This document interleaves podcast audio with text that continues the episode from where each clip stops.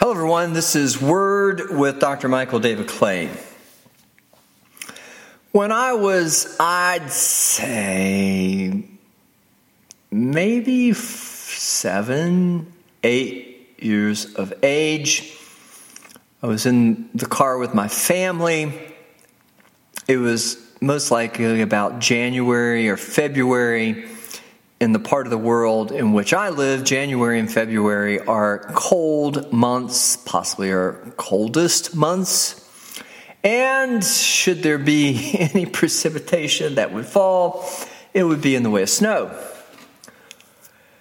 And I remember, pretty significant, I suppose, if I would remember some 55 so years later, that in the back seat of that car, as driving with my family, as on a snowy day, I swore up and down it was snowing in the car.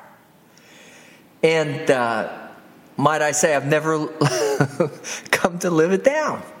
My father is long past. My mother is up in age. My sister, equally so to me. She probably wouldn't want me saying that, up in age.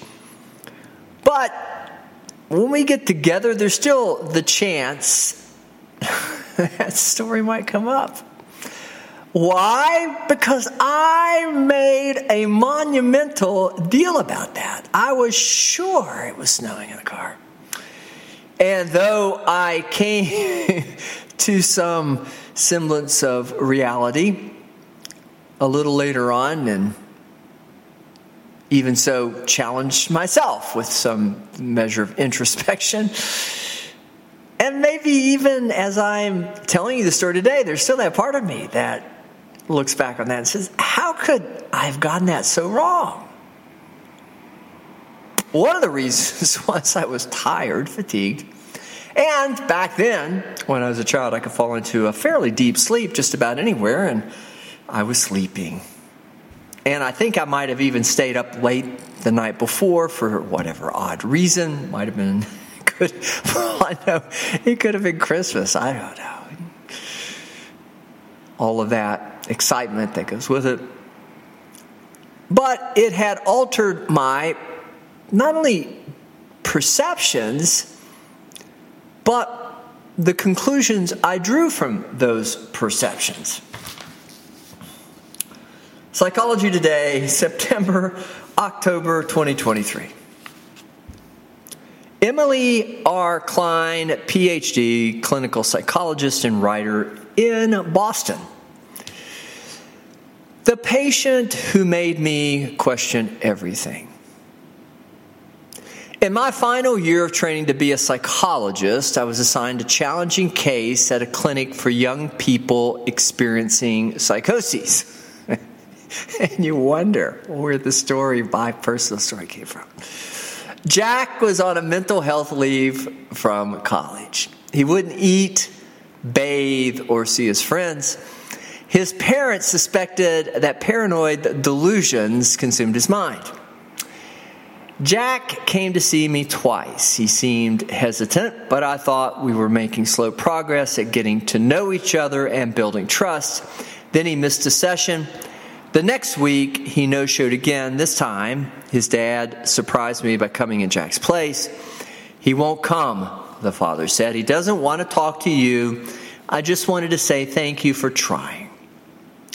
Years of classes and supervised practice had prepared me to work with Jack and help him understand his emotions, thoughts, and behaviors.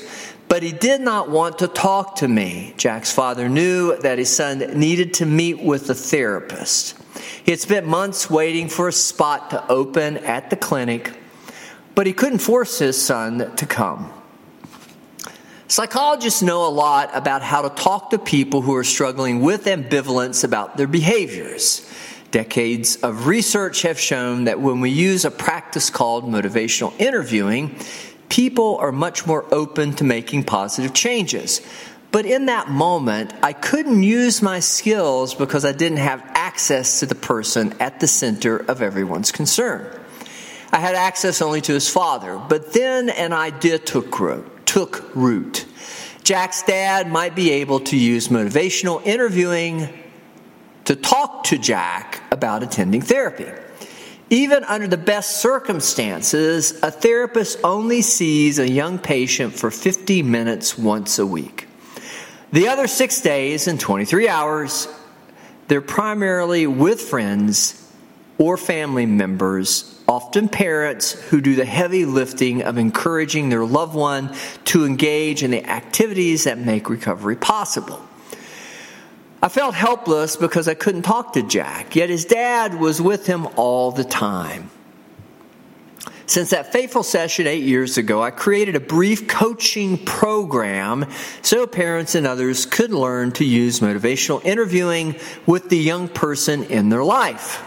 I enrolled 130 families in studies to test the effects and found that they were grateful to learn these skills and able to use them right away.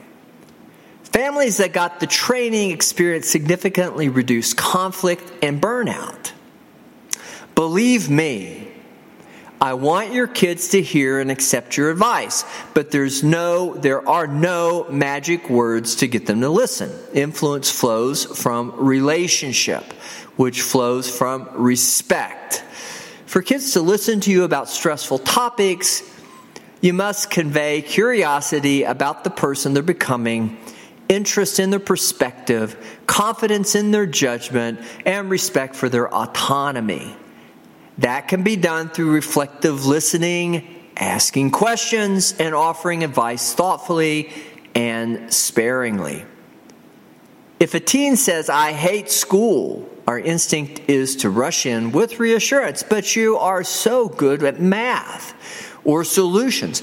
"Let's meet with the principal and discuss dropping a course." But we can be much more effective by reflecting on what we hear. "School has been tough for you lately," or eliciting more information. "What makes you say that?" The better we understand our teens, the more helpful our advice will be. Sometimes they don't even need advice or intervention. A calm, non-judgmental sounding board is enough for them to feel better or problem solve on their own. Emily R. Klein, PhD, a clinical psychologist and writer in Boston. The article, Psychology Today, September, October 2023, "The Patient Who Made Me Question Everything." An idea took root. I felt helpless because I couldn't talk to Jack, yet his dad was with him all the time. So what does this have to do with psychoses? Or me being psychotic? I don't know that I was psychotic.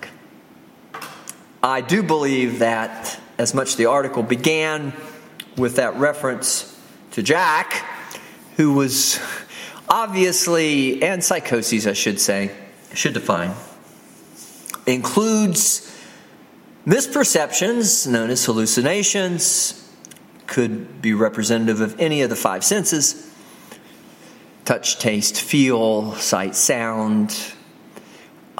But also, in those misperceptions, putting all the facts together in a way of truth, and then drawing a conclusion from them that would then be identified as delusional, hallucinations, and or delusions. And with that is the basis of psychoses. Now, misperceptions could easily happen to any of us.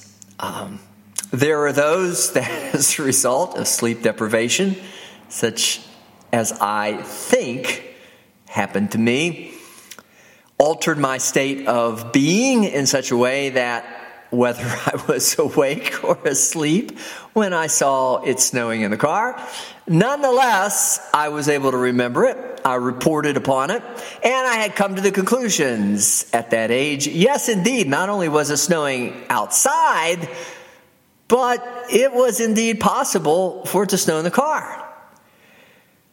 Now, the challenge to the faulty truth that my misperceptions brought me to was that everybody that was in the car with me said, no, it didn't.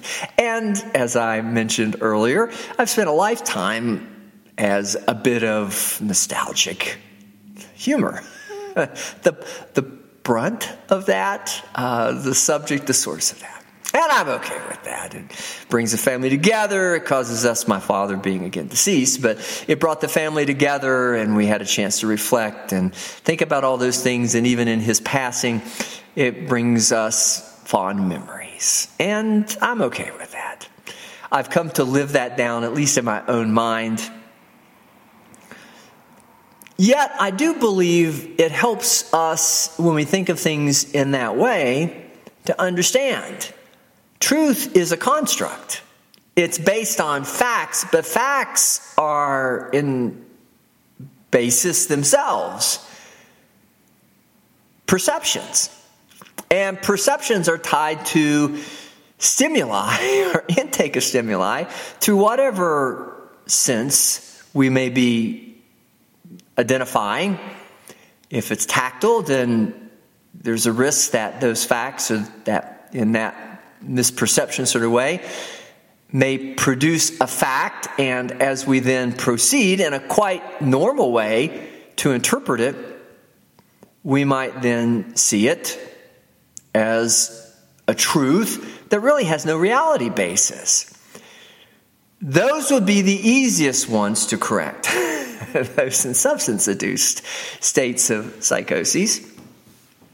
And even more these days, this is just how kind of normal the whole experience could possibly be.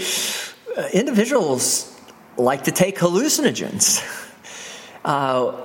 to form some altered state of awareness or consciousness, and with that, enjoy completely new ways of not only registering reality, but putting together constructs or breaking down other constructs, so that they might see in a unique and different way that is creative, and when they do come back to a more normal reference and a more sort of elemental sense of truth, they can take that new perspective and maybe do some things with it to help them, if they should want to, change the way that they look at the world and directly so then how they live their life. It seems in that way a very positive experience and can be very helpful, because that's really how psychotherapy goes. But when you do that in that measure or way, or where there is possibly then a chemical imbalance in a person that causes faulty perceptions, it's very difficult to say that that is entirely corrupting then of fact-finding and formation of truth. It just means that because the facts, the perceptions are distorted, then to make proper accounting for or create proper narrative to account for the facts, even albeit they're different from the people that share that common dimension of what we're really speaking of here, reality, you have to do some kind of rationalization, justification. If everything were so easy as to just say, no, that's not true, and this is reality, and this is, then it maybe wouldn't be so disturbing. But sometimes the chemical imbalances, the problems are genetically, the person being genetically predisposed or genetically sort of directed, and it's much more difficult. You can do some correction on that level of chemical imbalance, body's operations, intervention there with medicines, and can help with that. Sometimes it's also a subject to or a product of trauma, bad experiences, fight or flight. In a moment of terror, it's very difficult to rightly always bring all the senses together. It's very difficult for the fact of flashbacks or reliving the trauma. A lot of times people don't want to go back and debrief it or talk about it again. They just want to run from it. it does in that way leave that work a bit undone and can have then the potential for profound impact, disassociation. We all live in the realm of some denial. The greatest nemesis to truth is that denial is a selective choice to omit certain pieces of data because they are threatening and we don't know what to do with them and we're not ready to face them. And the more we run from it, the more we create justifications or rationalizations, narratives, alter the truth so that there's not too much dissonance. And though there may be a great deal of dissonance in the context of a shared experience with people who've gone through it with us, even then, they may be subject to the same. And it's a defense. These are all defense mechanisms, defense strategy or strategies of self-protection. Why would you go back and even if somebody's going through it with you, why would you go back if you're easily triggered or continue to be triggered by that and open all that up? Because if it's not subject to at least some sense of reality testing, some sense of what truth is, then those distortions can be not only represent minor corruptions of data, or requiring a bit of correction if it's just a sensory experience, sensation, sensory input, but it could, within the whole dimension of PTSD, reflect a lifetime of avoidance, being easily triggered, and misperception. Now, paranoia is delusion. It is what we've come to define as, or explain, give evidence of example or with example of delusion, mistrust of not only certain individuals, but everything in general. Someone's out to harm me, something's out to harm me, I'm going to be harmed. There's a bit of fatalism that gets flavored in, if not a great deal. There's some element, a little lesser grade cynicism that kind of goes into that. Again, just simply saying mistrust doesn't capture the fullness, the extreme of paranoia. But if paranoia is the end of the extreme, and all of that may have some realistic, tangible sort of root in reality, then it could just be hypervigilance, which means somebody somewhere at some point either intentionally harmed you or randomly so, spuriously so, concomitantly, just superstitiously, two things kind of connected in some sort of spurious way to couple a really bad event where you're in such the fight or flight or terror mode that you never really got a chance to fully incorporate the picture, and then you don't go back ever to sort of test it, your perception, and then are left, as described a few moments ago, to be triggered the rest of your life because the defense is really to pretend like it's not there, deny it, or to disconnect such memories. But it can become part of, even so, your personality. And hypervigilance as associated with trauma is not psychosis. You have a right to be hypervigilant. There was legitimately, genuinely a threat. You just may not have seen it all that clearly. And with that, then, may need some adjustment to understand, even if you saw the most obvious signs of it, facts of it clearly, how you've put it together. You may not know all the data. You may not know all the dynamic. You may only be able to, again, conceptualize a limited portion of that. There may be all kinds of reasons and causes that are beyond your sensory input or in that awareness. So psychotherapy can help with that, to clean that up, even if it's not psychotic or psychoses, by paying attention, by listening, by participating in the conclusion, the truth that the person has come to. Now, you might say, well, I can agree with that as long as it's not psychoses, it's not delusional, it's not so out of touch to the extreme with reality that they're talking about monsters under their beds, snowing in the car, someone's out to poison me, I've been poisoned, somebody's put some chip or some transmitter and inside of me when I was sleeping, I've had an anal probe. Where did that come from? From alien abduction.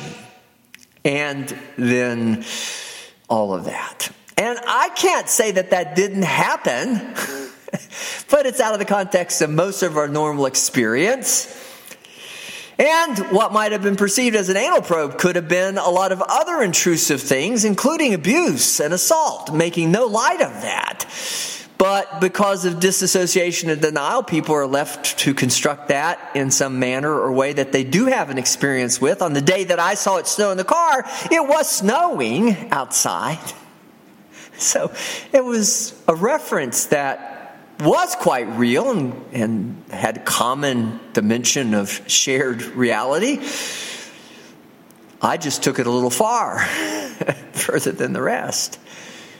But in that same sort of way, those kind of experiences coupled with trauma, they can be corrected.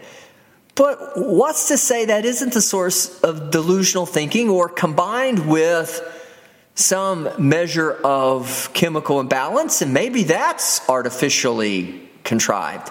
Maybe the trauma itself created such the threat and then the disconnect or had such a dramatic impact, or reliving it, as with flashback, would have such a dramatic, significant effect on even biochemistry that it would alter one's perception or leave one to not challenge an altered state of perception or state of reality, much like, again, bad trips on drugs, hallucinogens. And the correction can be made. So I'm not sure psychoses at times could be anything more than an artificial construct, or if it's anything that is legitimate as we're tied to truth and reality as we know it to be. Maybe again it's just extreme. But whether it is biochemically based, experientially based, whether sometimes people like to live in fantasies, consciously, more consciously than maybe they're even willing to admit because it's easier. An altered state of reality. Go ask somebody who plays video games, RPGs, immerses themselves in it such, and does not want to leave it, does not want to turn it off, goes to movies, creates a false narrative, a false reality. It's a choice. But lest we get lost in the unknowable as to whether this is conscious, subconscious, biochemically based, really in that disease model sort of way, genetics, a matter of genetics, maybe psychosocially, culturally, if you have an intact, or relatively speaking intact family, and there's the genetics, then that's going to be reflected in the culture, and socialization is going to then capture enough of that distortion to continue to reinforce the misperceptions, or at least the misidentification of that input along the lines of maybe hypervigilance, paranoia. That certainly would also include, even if the family would not remain intact, you may be attracted to individuals who have similar psychosocial or cultural sort of upbringing because there's a common dimension of familiarity. I've heard that before.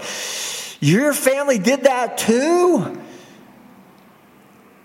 Now, if the psychotherapist, for the sake of helping, has to forego so much of the culturalization that they could be all things to whomever they need to be along the lines of what they need them to be for the sake of helping them, that's not bad.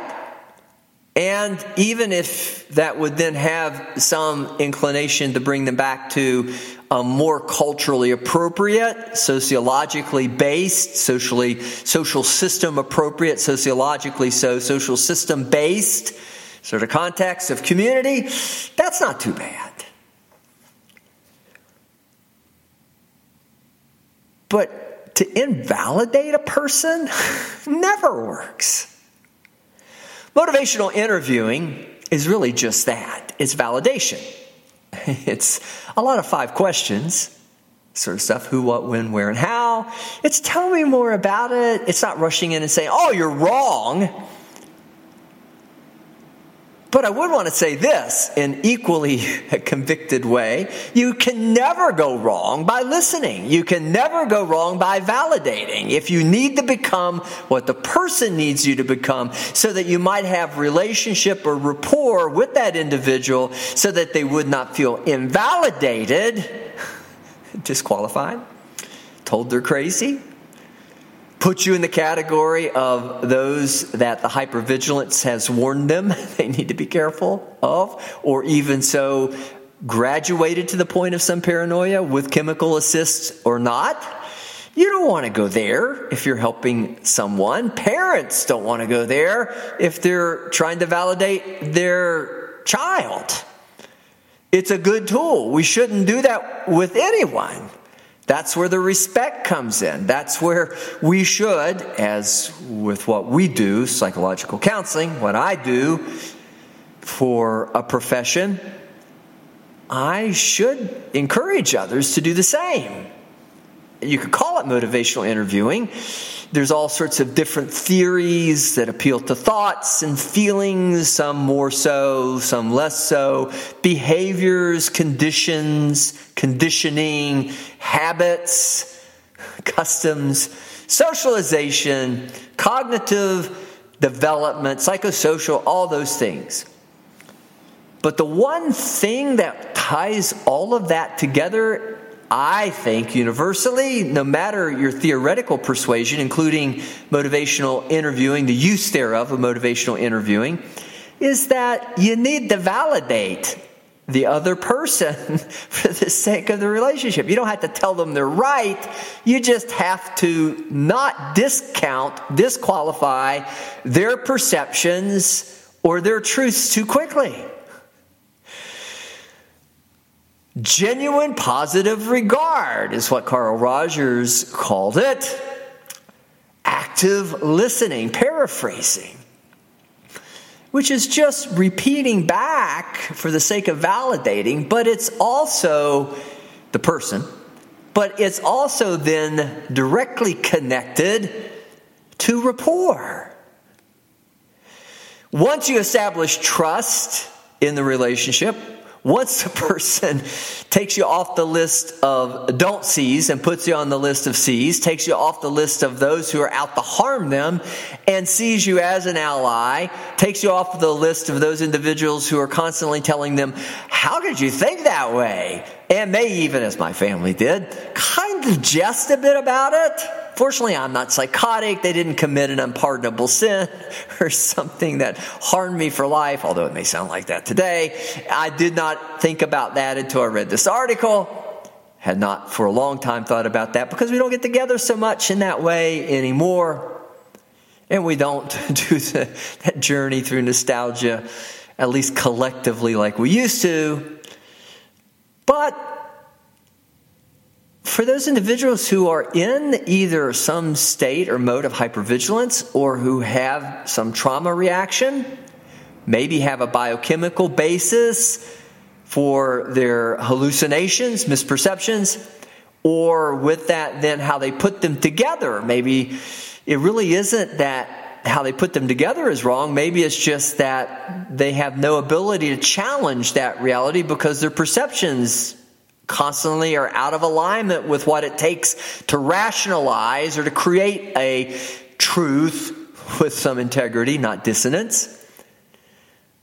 But should it be that it's all biochemical? Should it be that it's a disease model? Should it be that medicine helps? It still assists to validate the person and not argue with them.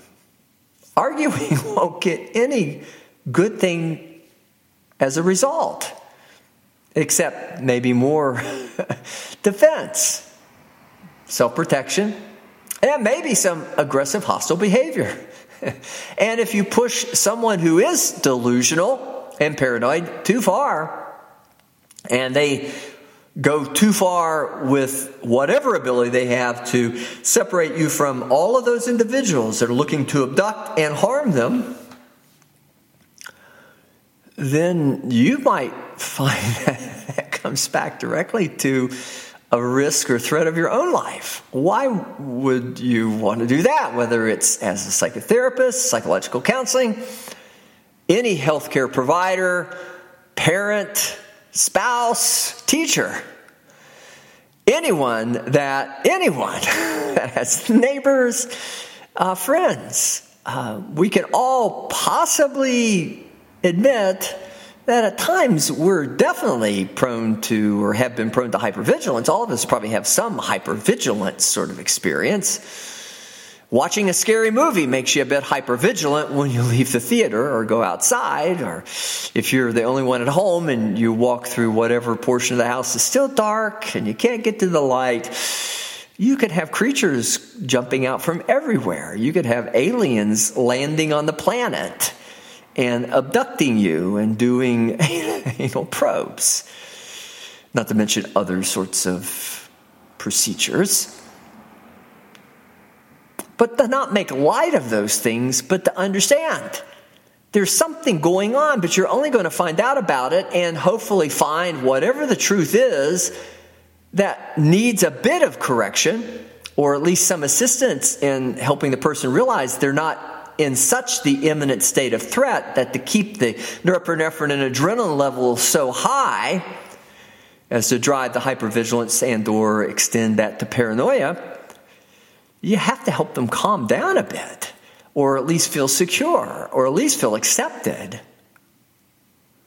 And I think that's where we really need to focus our attention is universally that's good, no matter who you are and what you're doing, as long as it involves other people. So whether you do this thing at home, motivational interviewing, as with the author and her putting together this plan to empower parents, and they're the ones that are with you all the time or the person all the time, or whether it's that 53 minutes psychotherapy session that you do once a week in the somewhat alien confines of my spaceship, so to speak, or my exam table or my office. I hope it's never perceived as a probe of your mind or whatever else. The idea, though, is that we should be supportive, lead with that, encouraging. We'll get a lot more traction. Things will go a lot better. We can learn from new perspectives. Again, just ask anyone who is going to take psychedelics for the sake of changing their personality. That's what it's all about.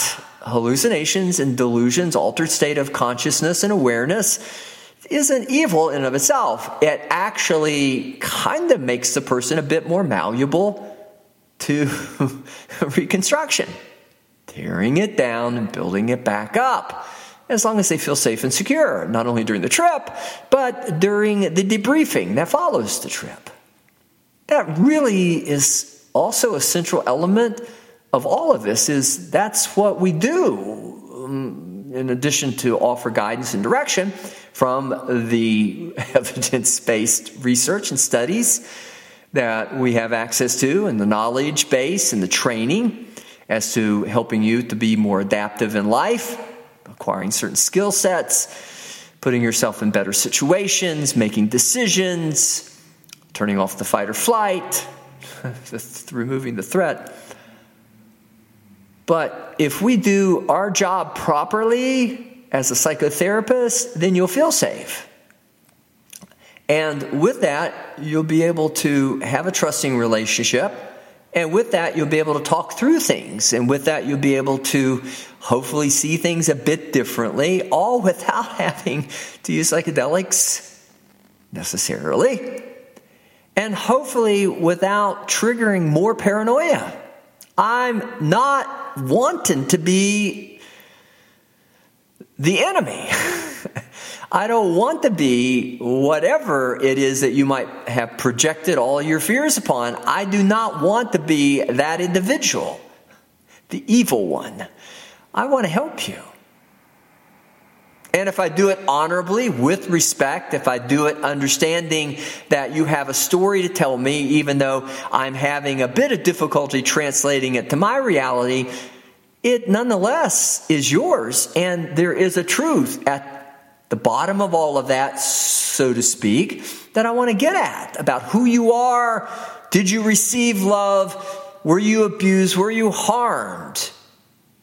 Is there some way we can help your autoimmune immunological system to function better and maybe do some biochemical changes without the aid of medicine? If not, then with medicine, can we help? That's why we do the podcast. Once again, I always like to say it that way because it's information, but hopefully it helps you to understand. It can be and should be, and if it's not, it's not good. A safe place for you to open up. And if you can share that reality with the people that matter the most to you, family, those that are with you all the time, as the article in Psychology Today presented it, then do that. Bring them in. We'll do that. Do that if you're the family member. Adopt an attitude of validation, not invalidation. Should you enjoy the podcast, though, and the best attempt to communicate that to you and help you understand what that's all about so you can do some of these things that are quite legal and ethical at home, just be nice to one another, you're always welcome to come back and join me for the next podcast of Word with Dr. Michael David Clay, Dave Clay. And you can catch us weekly on whatever platform, podcast platform, that you choose to use to find us in the first place. We drop a new podcast, a new episode once a week. You can also contact us at 304-523-WORD, W-O-R-D, 9673. You can email me at drmdclay.com. at thewordhouse.com. You can go to thewordhouse.com. And with that, I think that's all. We are also on Facebook, and you can find us on YouTube. So you have no reason to not reach out. Should you want to find a therapist, remember this directory in Psychology Today. Again, thanks for joining us today on the podcast. I want to invite you back once more, and sincerely thank you for participating in this and hopefully sharing this with the people that you know that you think might help. And I want to wish you the best as a final note of not only good wellness, health, wellness, but also behavioral health, mind health, and wellness, and they go hand in hand. Looking forward to meeting again. Thanks.